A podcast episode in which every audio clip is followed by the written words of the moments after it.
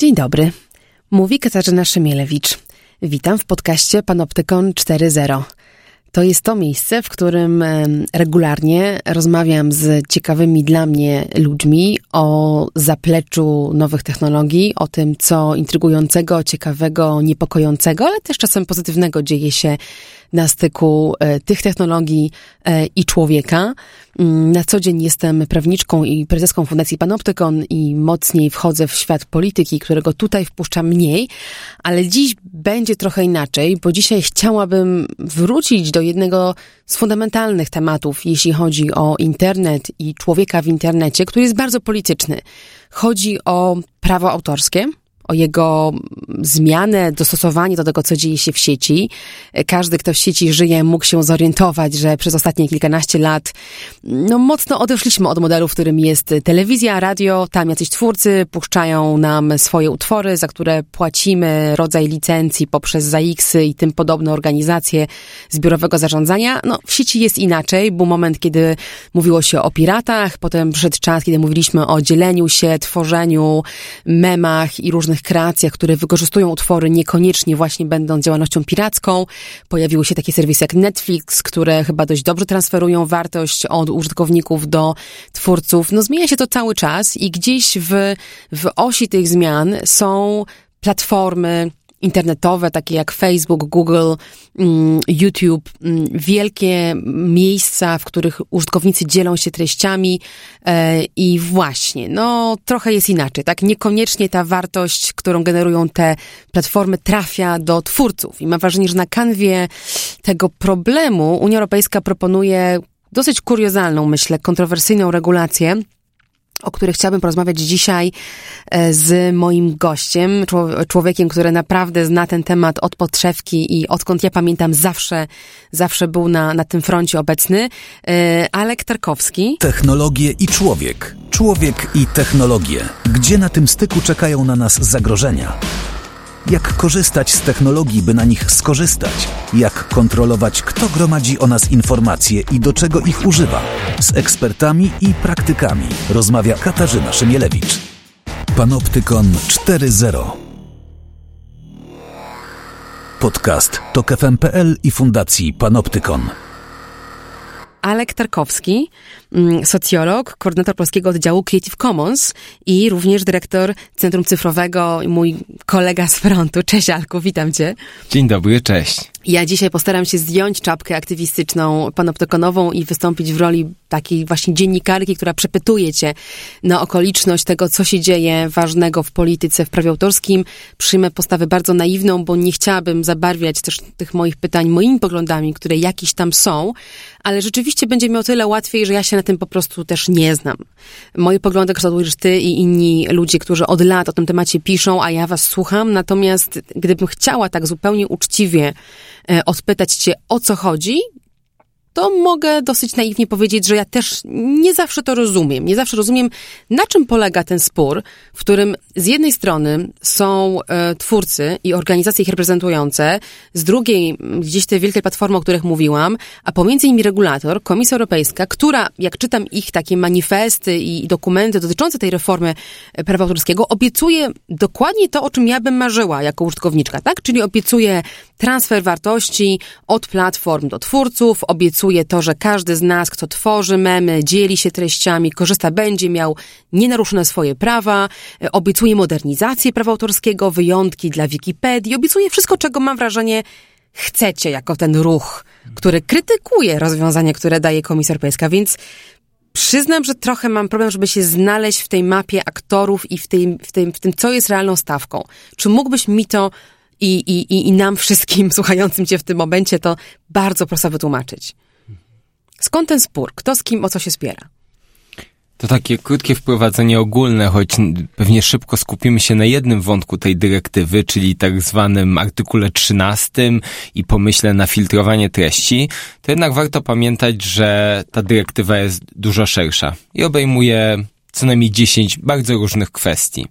I też w tej ogólniejszej perspektywie należy pamiętać, że o ile od co najmniej roku rozmawiam już tylko o filtrach treści i może o nowym prawie dla wydawców i może przypadkiem ktoś jeszcze pamięta, że jest tam jakiś zapis o text and data mining, ale to już naprawdę trzeba eee, być... E, trudne słowo, wytłumacz proszę. Zapis o prawie do wykorzystywania danych do pogłębionej analizy. Ogólnie w Czyli swobodzie... Czyli takie uczenie korzyst... maszynowe, tak, komputery, tak. które analizują um, Jak swobodniej treści. udostępniać dane na potrzeby A I, pewnie tak byśmy powiedzieli w skrócie, ale widzisz, to już zaczyna być temat niszowy, więc naprawdę sobie zredukowaliśmy temat mhm. tej dyrektywy do kilku wątków, a w takiej dużej perspektywie to w ogóle należałoby sobie zadać pytanie, że wielu rzeczy w tej dyrektywie brakuje i e, brakuje mniej więcej od trzech lat, gdy komisja pokazała kształt tej dyrektywy. Ale jak mówię, to pewnie należy mhm. w tym to miejscu może, zaparkować. Może wrócimy, może wrócimy rzeczywiście do tego, co powinno się wydarzyć, jeśli chodzi o regulację internetu, żeby było lepiej. Ja myślę, że mamy szansę do tego jeszcze dzisiaj wrócić, a teraz ja chociażby się wytłumaczył, zacytuję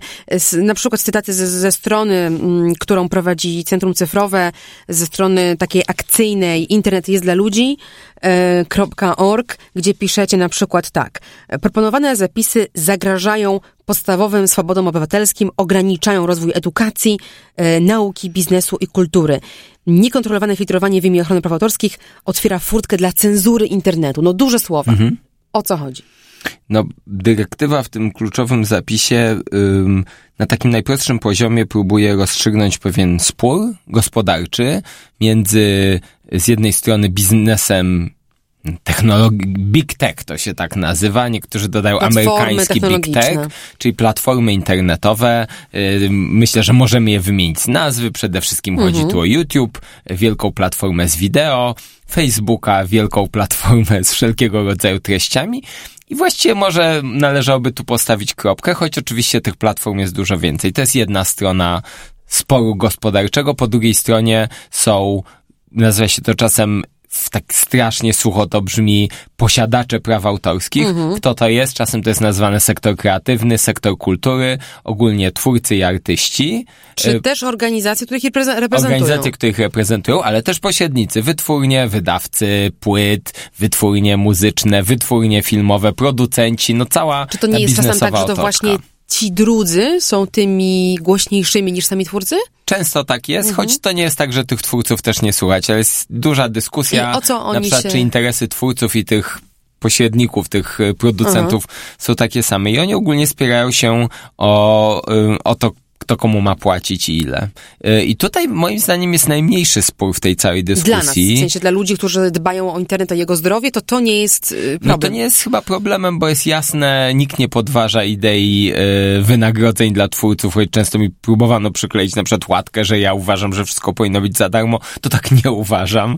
Więc jeśli ja tak nie uważam, to chyba nikt nie uważa i wszyscy się zgadzają, że trzeba płacić twórcom. I pytanie oczywiście jest ile, w jakim stopniu. I kto ma płacić? I kto ma płacić? No tu rozmawiam o tych platformach, które rzeczywiście są potężne, zarabiają no mają ogromne pieniędzy, ilości prawda? pieniędzy. Ja sprawdzałam dane dotyczące samego Facebooka, no to jest jakieś pięćdziesiąt miliardów zysku, przychodu, przepraszam, w tamtym roku, z czego zysku czystego chyba piętnaście, no to nadal jest z czego oddać. Tak jest. Tylko, że mm, nagle się okazuje, że ten, y, ta debata prawna o wydawałoby się pieniądzach, zaczyna dotyczyć też innych kwestii i dotyczy takiej kluczowej idei, czyli odpowiedzialności platform internetowych. Odpowiedzialności za co? No, odpowiedzialności za to, czy nie są w tych serwisach publikowane treści, które naruszają prawa autorskie. Bo jak mhm. dobrze wiesz, w ogóle platformy są odpowiedzialne w przypadku treści za różne rzeczy. Że te treści nie obrażają kogoś, że nie nawołują, nie wiem, do rasizmu, prawda? Ale tym się tu nie zajmujemy. Mówimy o prawie autorskim, czyli w tym momencie to, co nas interesuje, to czy nie dochodzi do naruszeń prawa autorskiego na YouTubie. Sytuacja taka, że ja sobie siedzę przy komputerze, przy może smartfonie, mam ochotę e, zarobić parę lajków na Facebooku i myślę sobie, o, puszczę fajną piosenkę, wrzucam, nie wiem, skąd mogę ją wziąć, skąd mogę ją wziąć, skąd mogę ją wziąć z YouTube'a. No właśnie, to, skąd się dziś bierze To się zaplączę, to się zaplączę. No, załóżmy, masz, że mam ją. Płytę C D, którą załóżmy. O dziwo kupiłaś w sklepie. Dokładnie, kupiłam płytę C D i mam taką fanaberię, żeby z niej wrzucić piosenkę na Facebooka, bo moi znajomi mi za to zalajkują, a na tym mi załóżmy zależy. I w tym momencie co się dzieje dalej? Odpowiedzialność za to jest czyja? No to ja, ja, ja wrzuciłam piosenkę. Dzisiaj istnieje taka idea wyłączenia odpowiedzialności platform, czyli one tak z założenia nie są natychmiast, nie mogą być natychmiast naliczane za naruszenie. Czyli jak ta piosenka się pojawi, to ta platforma może się czuć komfortowo z nią, choć doszło tam do naruszenia, bo ty to robisz nielegalnie. Mhm. Ale jest taka idea, że, która bierze się z takiego pomysłu, że platforma nie może do końca wiedzieć, co się dzieje w jej przestrzeni. To jest taki pomysł prawny, tak? Prawnicy to wymyślili jakiś czas temu. Tak. W czasach zresztą rzeczywiście trochę było trudniej chyba wiedzieć, co się dzieje na platformie, a dziś i to się rzeczywiście, rzeczywistość zmieniła. Mam poczucie, że te platformy, używając różnych sprytnych rozwiązań technologicznych, no już całkiem nieźle potrafią na przykład rozpoznawać utwory publikowane. Czyli yy, realnie jest tak, że dzisiaj Facebook zauważa, że ja wrzucam piosenkę. Trudno jest mu tego nie tak, zauważyć, bo ma tak. na to narzędzia, ma swoje roboty, które to odnotowują, bo skanują treści, e, uczą się tego, co ja robię, rozpoznają słowo, rozpoznają obrazy, dźwięki, więc Facebook m, tak technologicznie wie, że jest tam piosenka, na którą ja nie mam praw i czego by chcieli, m- może inaczej, jak jest dzisiaj i jak byłoby po wejściu w życie tej, tej dyrektywy, co by się zmieniło? No dzisiaj jeszcze dodajmy jeden element, że mm, i to na YouTube, YouTube jest tu kluczową tą platformą, to na nią warto patrzeć, myślę, o tej dyrektywie. I żeby skomplikować sprawę, YouTube wprowadziło jedno rozwiązanie, które w pewnym sensie jest filtrem. Jest tym, o czym dyskutujemy. Ono się nazywa Content I D i to jest taki system wprowadzony dobrowolnie przez YouTube'a, żeby jakoś rozwiązywać y, kwestię licencjonowania. Bo to nie jest tak, że te platformy nie chcą płacić. Można się zastanowić, czy płacą dość, czy płacą dość szybko.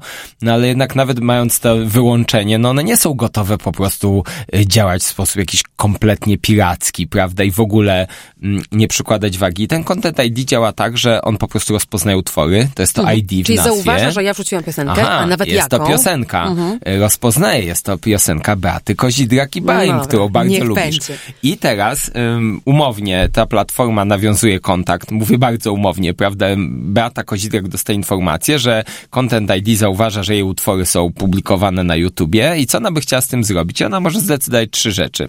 Nic nie robimy. Po prostu sobie latają okay po sieci, tym, bo jestem wrzuca, zwolenniczką ja jestem wolnej kultury. Mhm. Drugi scenariusz, proszę zablokować. Nie życzę sobie, żeby z nieautoryzowanych źródeł wpadała moja muzyka. Jak będę ja chciała Kontroluję opublikować, jakość. to ja to opublikuję. Ja, Beata. Yy, a trzeci scenariusz, a fajnie, zmonetyzujmy to. I YouTube wtedy mhm. chętnie to monetyzuje, bo zarabia na reklamach i wypłaca posiadaczowi praw yy, pieniądze, z tytułu, które zarabia z kolei na pokazywaniu reklam doklejonych do tego wideo, które wrzuciłaś. Można znów zadać sobie pytanie, czy te stawki są odpowiednie, czy nie. I więc działa ten system z jednej strony, on jest automatyczny i to on powoduje, że na przykład fajny case z mniej więcej przed miesiąca, gdy Um, Klub Jagielloński ma teraz takie wideo w internecie i, i, i był tam temat o małych miasteczkach. To jest teraz fajny polityczny temat, decentralizacja. I był ilustrowany piosenką małomiasteczkowy Dawida Podsiadło. No i system wyciął im tą Wyciął piosenkę. Im I oni zdesperowani, żeby jednak wypuścić ten, to nagranie w terminie, posadzili montażystę, który dośpiewywał fragmenty tej piosenki, no co było bardzo takim słodkim I, i źle brzmiącym komentarzem do filtrowania. Do no ale wracam do tematu, więc te filtry działają, mm, ale jest jeszcze dodatkowy mechanizm jednak, właśnie to wyłączenie działa tak, że jednak posiadacz praw może zgłosić naruszenie, może powiedzieć, halo, halo, widzę, że w tym serwisie pojawiła się moja piosenka, ja proszę o jej usunięcie. I dzisiaj te... może tak zrobić. Tak, to jest dzisiejszy stan prawa i uruchamia się procedura, która znów zgodnie z jakimiś zasadami prowadzi do tego, że ten serwis musi... Poczekaj, czyli chyba zaczynam rozumieć, czyli dzisiaj jest tak, że to czeka na ruch posiadacza, na Na, na życzenie. Na życzenie. Tak. A miałoby być tak, na dzień że nie, dobry. Na dzień dobry. Tak, to znaczy czyli główna zmiana byłaby, byłaby taka, prosta. Że filtr zadziałałby wcześniej. Znaczy, jeszcze nie mówmy o filtrach. To jest zmiana odpowiedzialności okay. tego pośrednika. Mówi mu się, jeśli te przepisy dyrektywy wejdą w życie, to on zostanie odpowiedzialny cały czas, za wszystko, co się pojawia. To znaczy, jeśli się ten, ta piosenka, którą wgrasz, pojawi, to ona po sekundzie bycia online już jest naruszeniem, już jest powodem do karania tej platformy za naruszenie. Czyli już mhm. nie możemy sobie czekać i patrzeć, jak e, zareaguje nasz artysta. Dlaczego e, taka propozycja się pojawiła? Bo posiadacze praw autorskich twierdzą, że ten system zgłoszeń i reakcji jest bardzo powolny. To jest już w ogóle dziś cały biznes, bo te zgłoszenia są zgłaszane w skali milionów prawdopodobnie, nie wiem, pewnie nie dziennie, ale już miesięcznie na pewno. Więc są firmy już obsługujące ten sektor, po prostu generujące te które linki. Mają swoje no rzeczywiście zyski. Jest to pewna, pewien kłopot, że tych treści jest bardzo dużo. Ale tu może warto dodać, nie wiem, czy już wyjaśniliśmy tą perspektywę biznesową, bo zaraz nam wejdzie perspektywa użytkowników. No dobrze, to, to, to dopełnijmy, żebyśmy się rzeczywiście dobrze zrozumieli. Czyli, czyli tak naprawdę nie ma sporu między um, um, upraszczając twórcami i platformami co do tego, że zyskiem trzeba się podzielić. Są już mechanizmy, które um, umożliwiają to dzielenie się zyskiem, które działają tak, jak opisałeś, czyli ktoś rzuca piosenkę, y, mamy moment zawieszenia, czekamy na reakcję twórcy, a raczej kogoś, kto go reprezentuje. Tak. Ten ktoś mówi, y, blokuje, jestem z tym okej, okay, albo dajcie kasę, dostaje jakąś kasę, tylko dodzieje się powoli, karmi kolejnych pośredników i propozycja skrócenia drogi w ten sposób, żeby platforma po prostu była tym, kto ma się tym zająć. Tak? Kto ma mieć problem, problem tak. będzie przerzucony na platformy, to one mają... No i one będą musiały wykonać... Yy, pytanie, co te platformy będą musiały no zrobić. Właśnie, co Jeden... musiały zrobić? Prosty krok, będą musiały dużo bardziej zadbać o posiadanie licencji. No bo dziś bardzo dużo treści można zdobyć licencję. Są wytwórnie, które chętnie wylicencjonują tą piosenkę i dowolną inną. Są studia filmowe, które chętnie dadzą licencję na to, że w tym serwisie czyli, się poczekaj, pojawia Czyli film. Facebook obserwuje, bo obserwuje, to już wiemy, obserwuje swoich użytkowników, albo YouTube obserwuje i wie, że bardzo popularna jest aktualnie Beata Kozidrak, albo może Podsiadło już teraz padł, tak? No ktokolwiek um, robi sobie analizę trendów i mówi, kurczę, w tym miesiącu musimy mieć licencję na... Nie, nie, to tak Beatę. nie działa. No to tak działa, że jak jest katalog takich profesjonalnych nagrań, no to on po prostu jest licencjonowany w całości. To nie jest takie, a co w tym miesiącu, tylko po prostu jest duża porcja kultury, która jest wylicencjonowana. Czy I można tu... kupić z góry licencję na no utwory tak, no, z jakiejś wielkiej no, tak jak radia to tak robią, prawda? Radio. radio ma licencję, Aha. Spotify ma licencję, wszyscy mają licencję. Okay. I to, co trzeba podkreślić, te platformy już dziś jakieś licencje mają. Mówię jakieś, bo ja szczerze mówiąc jako użytkownik, ale też mimo, że siedzę w tym temacie, ja do końca nie wiem, jakie one są. Czyli poczekaj, czy jest możliwe, że Facebook i YouTube um, kupiły nawet licencję, nawet takiego rozmiaru, w takim zakresie, jaką ma Spotify, czyli w moim przekonaniu takiego przeciętnego użytkownika, który się nie zna na muzyce specjalnie, to jest wszystko, o czym ja mogę pomyśleć, że oni już to mają i że w ogóle nie ma problemu? Znaczy nie wszystko, bo tutaj powiedzmy sobie jasno, wszystkiego wylicencjonować się nie da. Łatwo jest wylicencjonować największą twórczość, wiadomo do kogo pójść, żeby wylicencjonować płytę top ten. Jest dużo niszowych wytwórni, jest dużo produkcji amatorskiej, która trafia na YouTube'a. Nie, dlatego ten Spotify mnie zainteresował, bo jeśli oni przestrzeń. mają legalne treści, tak. a oni mają naprawdę, no, dużo, tak. to może to jest do zrobienia.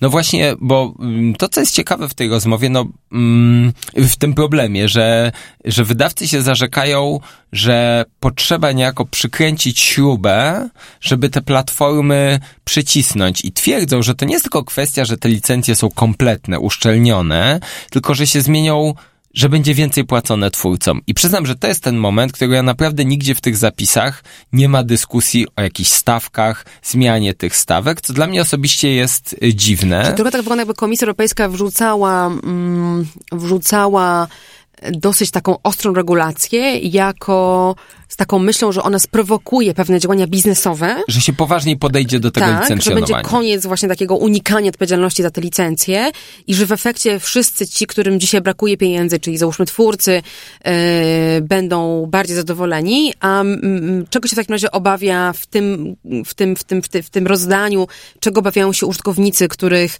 głos reprezentuje Centrum Cyfrowe i podobne organizacje.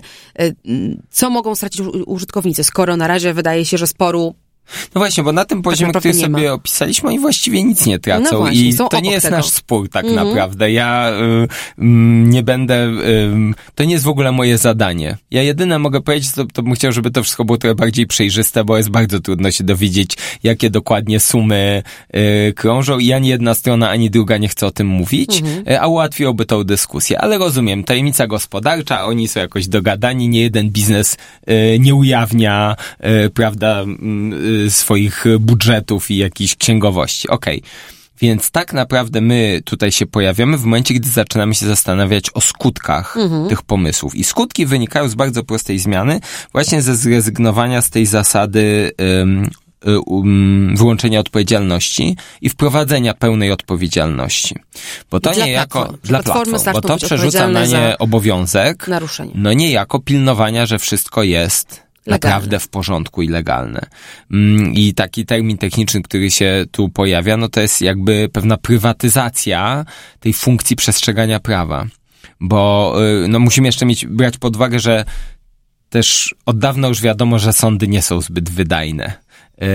Yy, tutaj proszę zauważyć, yy, rozmawiamy o, yy, o tych mechanizmach, że platforma reaguje na zgłoszenie. Tu się nigdzie nie pojawia wymiar sądowniczy, bo on by się zatkał, jakby dostał nawet w jakimś przyspieszonym dwudziestoczterogodzinnym trybie. Nawet promil tych zgłoszeń. dziesięć tysięcy zgłoszeń o naruszenia. No, no niewyobrażalna sprawa, więc już trochę widzimy, że jest jakiś problem z tradycyjnymi formami rozwiązywania problemów z prawem autorskim, bo tradycyjnie byśmy jednak yy, i wiele w takim świecie na przykład prasy, to działa, można pójść do sądu za naruszenie, że Powiedzieć, ktoś wykorzystał. Ktoś wziął moje ktoś, zdjęcie i nie zapłacił. Tak się robi i to działa.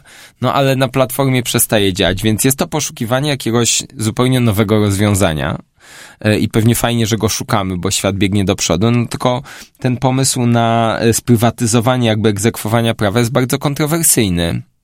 Ogólnie chodzi o to, że ta y, platforma internetowa znajdzie się w takiej sytuacji. No, udostępnienie mm, y, nielegalnie, czyli bez licencji treści, będzie karane.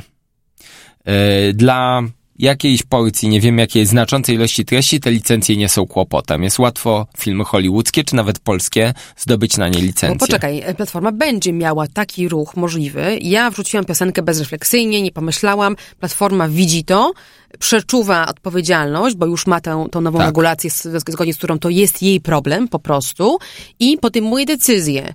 Kupuję licencję albo y, usuwam tę treść. Czy może no tak, tak być? No raczej ona pewnie już te licencje, co, co jej się uda mieć, to ma. będzie miała, więc raczej może spojrzeć, popatrzeć, hm, hm, mam na to licencję, nie jest mam, okay. co mhm. ja teraz robię. Okay. Prawdopodobnie usuwam. I teraz tak, jeśli to jest taki prosty przypadek umownego piractwa, że po prostu ktoś wrzuca nielegalnie piosenkę znanego artysty, to dla mnie znów sprawa jest prosta. Ja nie mam kłopotu, że zaostrzymy y, zasady, które by usuwały te treści, bo one powinny być usunięte. Albo zachęcały platformy, które mają biznes na tym, że treści są, do pozyskiwania albo, licencji. Albo oczywiście do pozyskania licencji, tylko y, trafiamy do całej sfery kiedyś nazwanej kulturą uczestnictwa, albo kultury dwa zero, gdzie to wszystko przestaje być takie proste z tymi prawami, bo na nie przykład y, nie wrzucasz po prostu tej piosenki, tylko wrzucasz y, filmik y, swojej rodziny tańczącej na przyjęciu i w tło doklejasz, bo jest to twoja ulubiona piosenka, to samą piosenkę, ale ona już ilustruje tak naprawdę jakiś filmik y, życia, bo jesteś albo nastolatkiem, który dostał obsesję na punkcie serwisu TikTok, gdzie na potęgę się dokręca wideo y, takie lip-synkowe, prawda, lip-dubowe do istniejących wideoklipów. Czyli ludzie udają, że śpiewają. Y, udają, że śpiewają. No jest to użytek, który w prawie autorskim ogólnie te kategorie podpadają pod coś, co nazywa dozwolnym użytkiem, czyli takim pomysłem, no niektóre rzeczy w niektórych sytuacjach można swobodnie wykorzystać. Można robić parodię, o pastiszu, tak, pastisz, czy kolarzu, cytowanie. Czy... I to jest taka bardzo dziwna sfera, w której nie ma prostych reguł, bo jest dużo pytań, a jak dużo można utworu wykona- wykorzystać cytując, albo a czy to jeszcze jest parodia, a może już wcale nie jest nie parodia. Śmieszne. No i dotychczas to istniało w jakiejś takiej szarej strefie. Czasem ktoś szedł do sądu, czasem się odpuszczał, puszczało. Mam wrażenie, że artystom to w ogóle więcej wolno, jak się coś wystawia w muzeum, to można bardzo dużo robić z cudzymi pracami, bo się na koniec mówi, jestem artystą od remiksu, kultury zapożyczenia. No, no istnieje jakaś taka, pewien luz w prawie, który mi osobiście wydaje się dobry, bo te, w tym luzie też żyje kreatywność, a dzisiaj powoli też żyje nasze życie społeczne. No memy służą budowaniu relacji, komentowaniu zdarzeń politycznych. No i tak się składa, że chcemy te memy jednak wykorzystywać w nich popularne treści kultury. Wtedy są memem, wtedy coś niosą. Bo są memem, a nie jakieś... Yy, kocham wolną kulturę osobiście, no ale jednak wiele rysunków, yy, które można legalnie użyć, nie należy do jakichś najbardziej atrakcyjnych i nie da się z nich zrobić dobrego memu, prawda? Więc mamy tą całą sferę i wydaje się, że te, to ta sfera w dużej mierze dostanie mm, yy, może jakby rykoszetem dostać na skutek tych przepisów, bo... Ale kiedy byłeś, ja czytam, no, yy, że przywołam słowa autorów tej regulacji, o której rozmawiamy dzisiaj, hmm, chodzi o dyrektywę o, o prawie autorskim i jednolitym rynku cyfrowym. Autorzy, Komisja Europejska y, mówi bardzo wyraźnie, że jest y, wyjątek, będzie wyjątek, jest już wyjątek dla, dla właśnie takiej, tego co nazywasz, nazywasz wolną kulturą, będzie wyjątek dla mm, działalności niekomercyjnej, takie jak Wikipedia, inne encyklopedie, strony, które nie zarabiają na treściach. Wręcz w którymś momencie komisja już taka chyba zrozpaczona tym, że ta regulacja ma złą prasę, wypuściła na, w internecie, na, na Medium bodajże taki publicystyczny, mocno ostry, zaangażowany tekst, nie wiem kto go napisał, bo nie było chyba autora z imienia i nazwiska, który w tym języku trochę wolnej kultury odbijał wasze argumenty i nawet był tam mem. Mem z, z, z, z chyba z Gwiezdnych Wojen, czy z, z czegoś popularnego. We are not banning memes, tak? Nie, nie, nie zabraniamy memów, nie jesteśmy idiotami, nie róbcie z nas, tak to odczytałam, um, takiego stracha na wróble, nie jesteśmy wariatami, my też to szanujemy. Czego się obawiasz? Obawiasz się tego, że mimo tej idei, która jest w treści dyrektywy, którą komisja bardzo mocno forsuje w swojej komunikacji, coś nie zadziała, te filtry będą za mało wyrafinowane, żeby to rozpoznać, czego się obawiamy w praktyce, bo w prawie te wyjątki będą. Mają znaczy, coś. Zacznę od tego, że im więcej komisja używa memów, tym bardziej się niepokoję i uważam, że to nie jest rola komisji. To nie jest pierwsze podejście komisji do jakiegoś takiego fajnego języka. Mam wrażenie, że jakiś mm, dział P R u albo ktoś na zlecenie uznał, że trzeba się komunikować, nie wiem, z kim, z młodzieżą, z internautami. W Polsce, gdy komisja jakieś pół roku temu y, napisała podobnie wyluzowany tekst, to stawiała w nim retoryczne pytanie, przecież internetu nie da się ocenzurować, co mnie strasznie wkurzyło, bo są raporty o tym, jak internet jest cenzurowany bodajże w dwudziestu państwach na świecie. Jest to naprawdę spory kłopot, że są da to się, autorytarne tak, reżimy. Da się. da się, więc naprawdę komisja mogłaby... Um, Jeśli już musi używać memów, to niech one mają takie sążniste przypisy na dole. Trochę sobie żartuję. No ale pomijając, to są moim zdaniem jakieś gafy komunikacyjne, choć dla mnie wielce y, znaczące.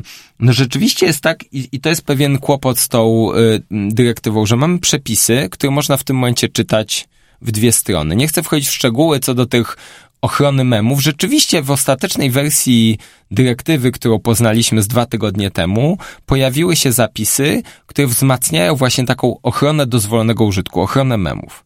No teraz tak, ja mam z tym kłopot, one się pojawiają na dwa tygodnie przed końcem procesu, który trwał dwa lata, więc ewidentnie to tym bardziej to utwierdza na, mnie na w myśli, że bardzo dobrze, że jest ten sprzeciw, bo przynajmniej właśnie udało się wyłączyć Wikipedię, udało się wyłączyć platformy działające niekomercyjnie. Był moment, gdy to wcale nie było jasne, gdy ten język był tak nieprecyzyjny i to pewnie dobrze wiesz z tych procesów legislacyjnych, że często tam się pisze, co przejdzie, prawda? No tak, testuje się. Więc, ym, więc znów y, tu i teraz, dzisiaj mogę y, przyznawać rację jakimś przepisom. Jak patrzę na całą trajektorię, historię tej dyrektywy, no to muszę sobie powiedzieć, że ten sam podmiot, ta sama komisja jakoś miewała momentami zupełnie inne intencje, które nie nakłaniają mnie do aż takiego całkowitego mhm. zaufania. Nie chcę wchodzić w te detale o tym wyłączeniu. Ono nie jest najlepiej skonstruowane, ale przede wszystkim, i to jest rzeczywiście ciekawe pytanie, bo w tym momencie mamy przepisy, które nigdzie wprost nie mówią o filtrach, yy, ale wielu ekspertów uważa, że jedynym sposobem ich wdrożenia będzie automatyczne filtrowanie treści. Czyli co jest w, w przepisie? Już wytłumaczyliśmy, myślę, dość, dość, przynajmniej dla mnie, ja zrozumiałam, o co chodzi z licencjami, mm-hmm. tak, że p- platforma no technologiczna na przykład, może tak. kupić licencję. Jeżeli nie ma tej licencji, to co ma zrobić? Znaczy ma moim zdaniem dwie opcje. Mhm. Albo filtrować, albo ograniczyć się do treści licencjonowanych, czyli umownie... czyli co no, zrobić no, dokładnie? No uruchomić jakiś... No bo mamy sytuację, w której... Tym się różni YouTube od na przykład Netflixa, że na Netflix nie można nic wgrać. Prawda? Nie możesz wrzucić... Możesz yy, tylko oglądać. Możesz tylko oglądać. Wgrać, oczywiście tam wgra, wgranie na Netflix polega na zawarciu umowy z Netflixem, podpisanie kontraktu i robi to pewnie, nie wiem, na świecie sto podmiotów jakichś filmowych. Nie zrobi tego żaden internauta. YouTube różni się tym, że każdy z nas może kliknąć przycisk upload, prawda? I się wgrywa. I to... tej części dotyczy problem tych takiego... Bo powiedziałeś wcześniej, że jak już się wgra, to jest za późno. Jeżeli e, ja wgrałam piosenkę, na którą miałam ochotę tego dnia, żeby zobaczyli ją moi znajomi, e, okazuje się, że YouTube czy Facebook nie ma na nią licencji i już jest naruszenie, tak? Ja Czyli teoretycznie wiem. powinien płacić już karę. Więc żeby uniknąć tej e, kuriozalnej sytuacji e, sekundowego naruszenia, obawiacie się, że platformy będą po prostu sprawdzać, zanim ja wgram, tak? Będą sprawdzały, tak, co ja wgrywam. Bo nikt nie, nie wskazał alternatywy. Jedyną inną alternatywą jest zrezygnować z w ogóle tego przycisku upload, no co umownie czyni z YouTube kolejną telewizję kablową. Prawda? No, jest tam tyle treści, nie, że trochę by pojechała na tym, ale... Yy, nie, nie, no, długo nie, by jechała, tylko tego. To jest cały czas rozmowa, czy, czy jest jednak jakaś wartość w tym, że, że te platformy, mimo że z nimi wiele kontrowersji, no są jednak przestrzenią jakiejś takiej yy, bardziej Służą poszerzonej nami, komunikacji. Ja mówiłem tam o memach i mm, piosenkach bajmu, no ale pamiętajmy, że jest to też komunikacja o, o społeczeństwie, o problemach społecznych, o wyzwaniach, o polityce, no tam wszystko się dzieje, prawda? Prawda? Więc, ym, więc tego dotyczy ta rozmowa. Yy, I po prostu nikt nie umie wskazać, powiedzieć, łatwo jest powiedzieć, nie, tych filtrów nie będzie, szczególnie, że słowo filtr już się nie pojawia w przepisach, pojawiało się w przeszłości. No mnie by uspokoiło, gdyby ktoś pokazał y, alternatywę, która nadal realizuje te zapisy i daje tym platformom duże poczucie bezpieczeństwa, bo one go będą szukać, nie uruchamiając mechanizmu filtrowania. No tu może jeszcze warto powiedzieć, jaki jest kłopot z tymi filtrami.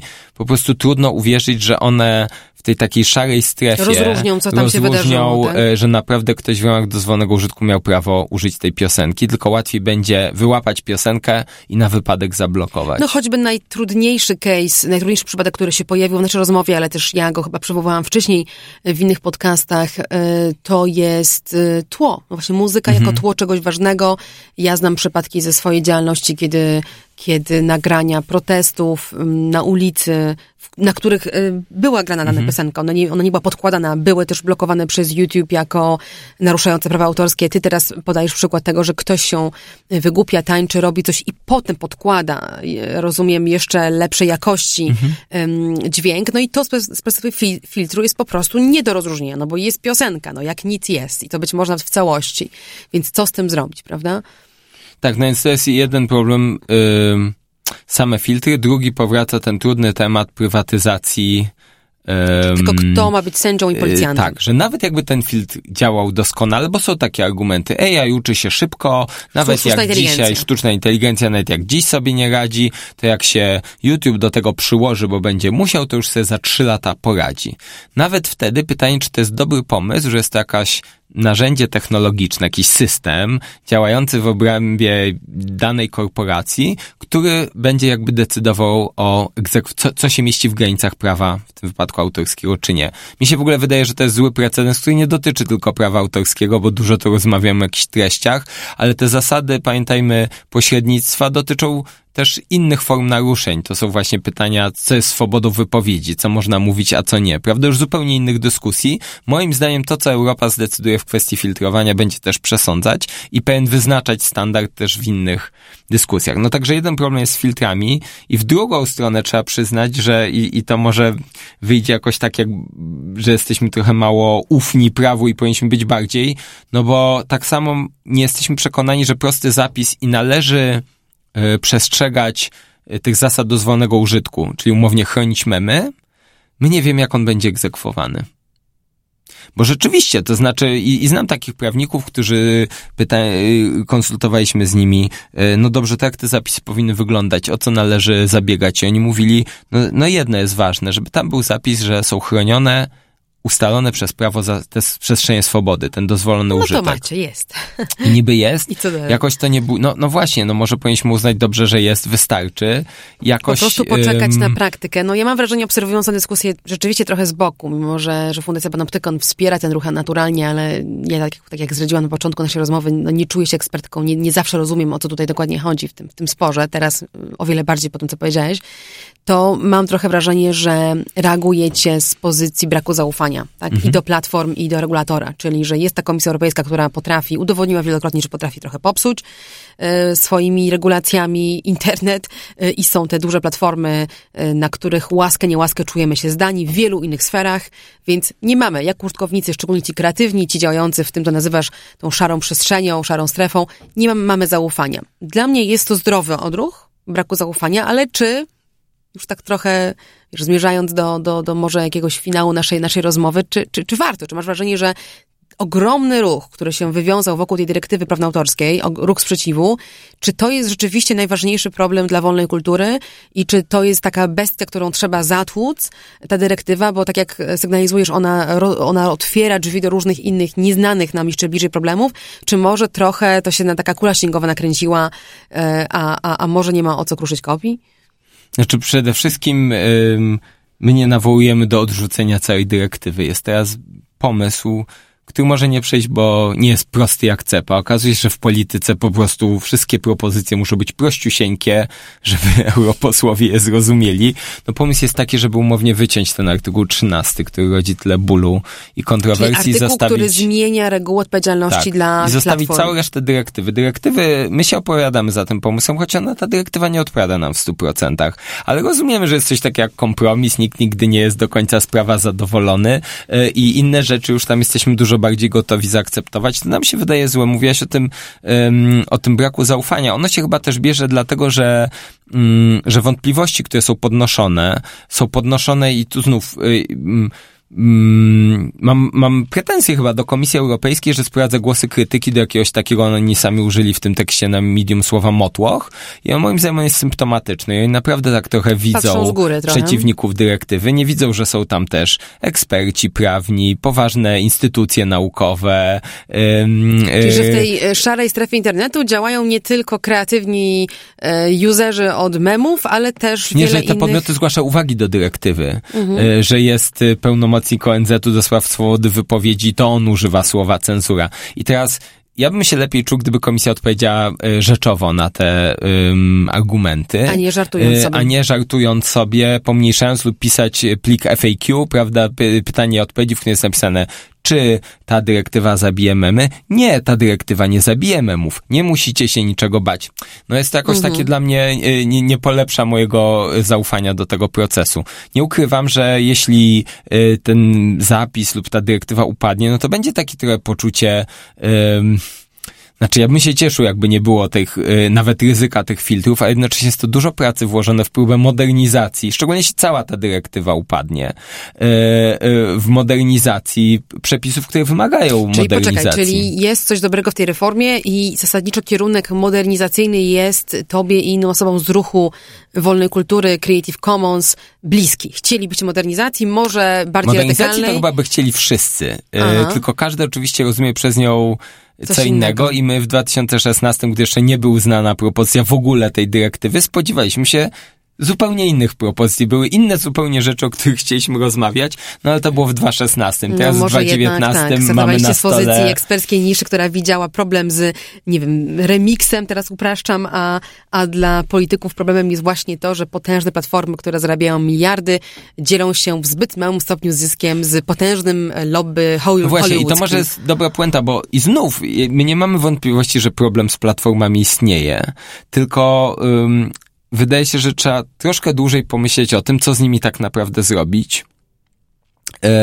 I jak, bo, bo nie mamy pomysłu umownie, moim zdaniem, jako społeczeństwo, jako regulatorzy jeszcze na te platformy.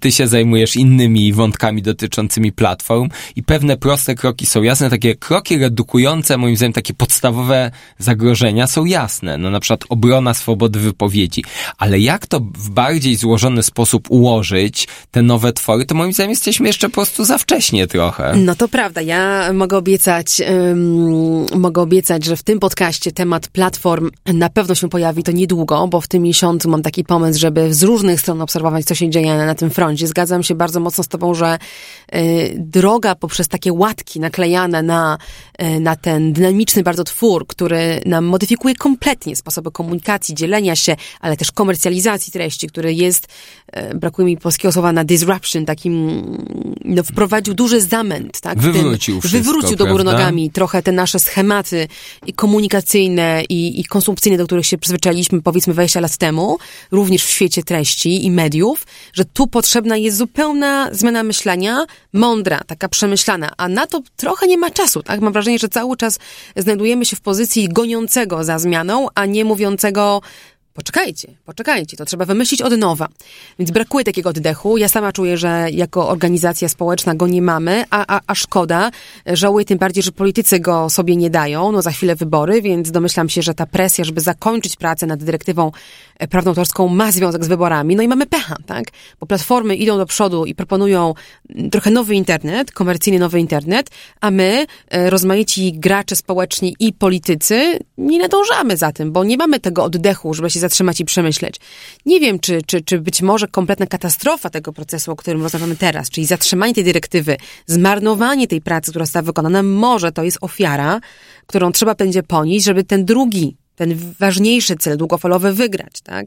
Bo jeżeli pojawi się taki plasterek w postaci dyrektywy prawnoautorskiej, obawiałabym się, że nikt już dość długo nie otworzy tego tematu, a on powinien być mm, otwarty i o tym na pewno będziemy jeszcze rozmawiać, jak, po co go otwierać, jak to przebudowywać.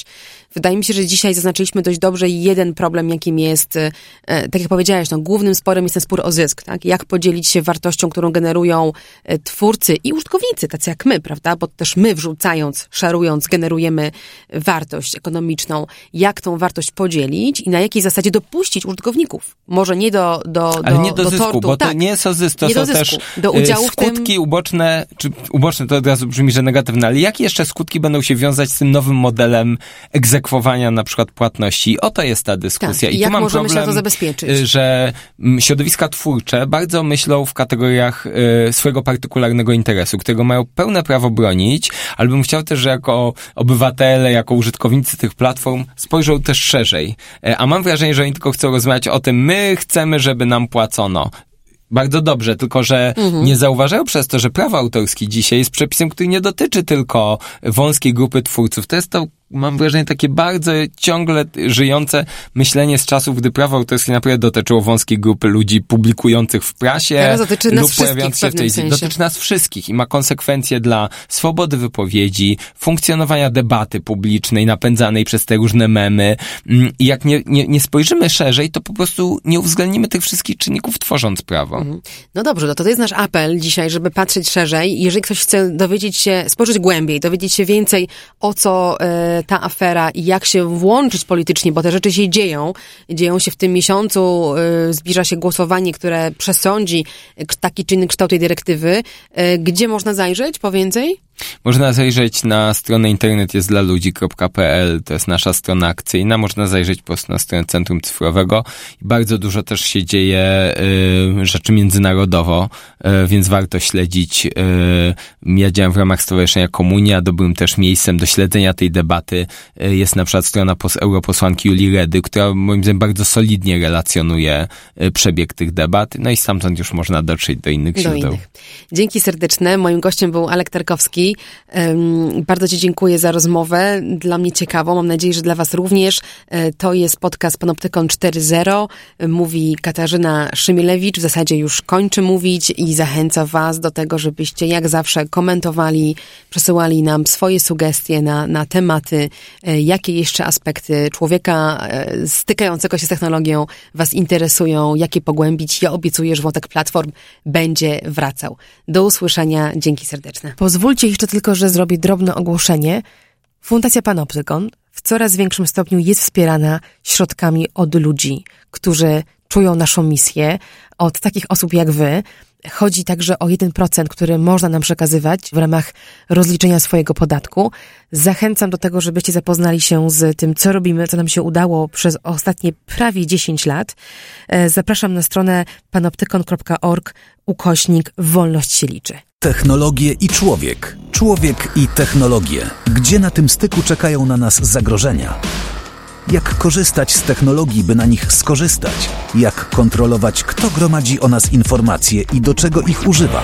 Z ekspertami i praktykami rozmawia Katarzyna Szymielewicz. Panoptykon cztery zero. Podcast Tok F M kropka p l i Fundacji Panoptykon.